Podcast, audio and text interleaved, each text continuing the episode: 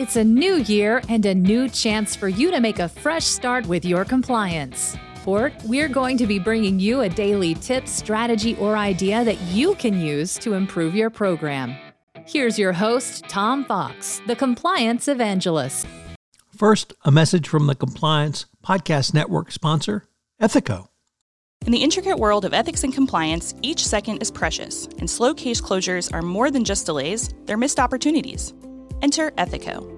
Our solution revolutionizes case management, cutting case closure times in half and turning every challenge into a chance for improvement. Imagine a workspace where efficiency and compliance coexist harmoniously. Don't just dream of faster resolutions, make it your reality. Visit ethico.com slash CPN today to book a demo and dive into our exclusive white paper by Tom Fox, 2023, The Year in Compliance. Empower your team with the tools they deserve. Day 27 The Compliance Function in an Organization. The role of the compliance function and the compliance professional in a corporation has steadily grown in stature and prestige over the years.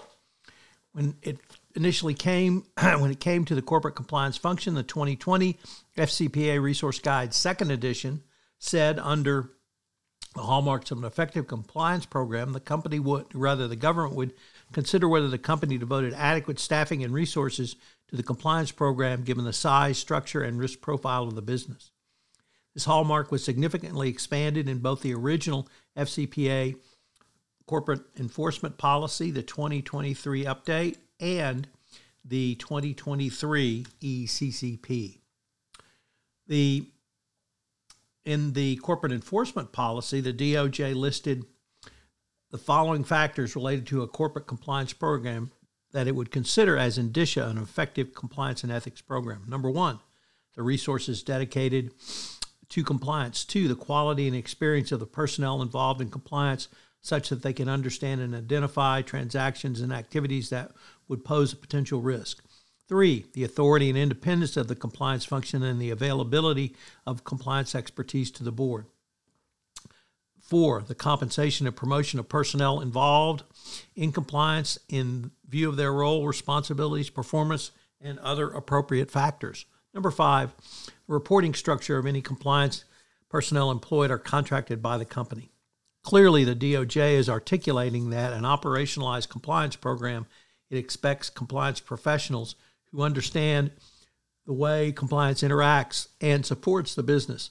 Companies must compensate and promote compliance professionals within their organization. So let's take a deep dive into some of these. Funding and resources. You have to justify your corporate compliance spend. This means at a minimum you have to meet some general industry standard. If a corporation tries to lowball both the compl- pay to compliance professionals as well as the dollar and headcount made available, it will not be viewed positively. Also, as noted in the 2023 ECCP, a company must be prepared to defend any request for compliance resources that are turned down. Budget requests and allocations are always difficult in times of any corporation.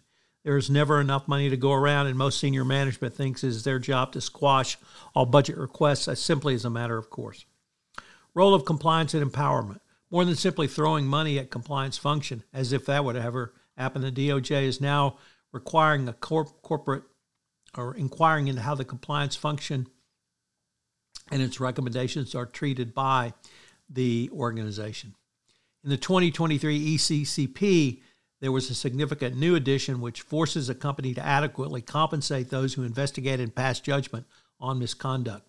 But more than simply inadequate compensation is requires a company not to retaliate via low salaries or limited raises for those simply doing their jobs.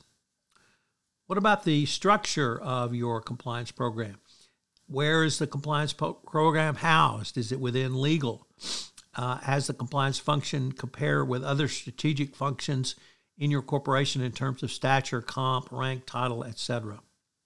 The 2023 ECCP and the 2023 update to the corporate enforcement policy both demonstrate the continued evolution in thinking of the DOJ around the corporate compliance function.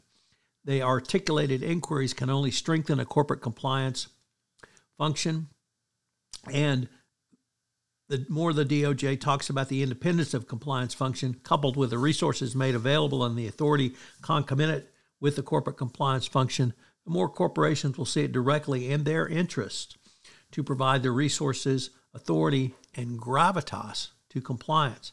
Indeed, there's a series of questions in the 2023 ECP, including structure, seniority and stature, experience and qualifications, funding and resources, data resources and access. There's data analytics yet again. And finally, autonomy. So take a look at all of these in your corporation going forward. So, what are today's three key takeaways? Number one, how is your compliance function treated in the budget process? Number two, has your compliance function had any decisions overridden by senior management? And finally, number three, beware of outsourcing of compliance as any such contractor must have full access to company documents and personnel and have the competence to adequately perform the outsourced compliance function. I hope you will join me tomorrow for day 28, where we take a look at data driven compliance from cutting edge to now table stakes. The Compliance Podcast Network is sponsored this month by Ethico. Ethico is a leader for compliance champions like yourself with its ethics and compliance optimization system built to turn goals and guidelines into real ROI for your program. For more information and a special white paper, go to ethico.com slash CPN. For listening to this episode of 31 Days to a More Effective Compliance Program. 31 Days to a More Effective Compliance Program is a part of the Compliance Podcast Network. This podcast is a part of the C Suite Radio Network. For more top business podcasts, visit c-suiteradio.com.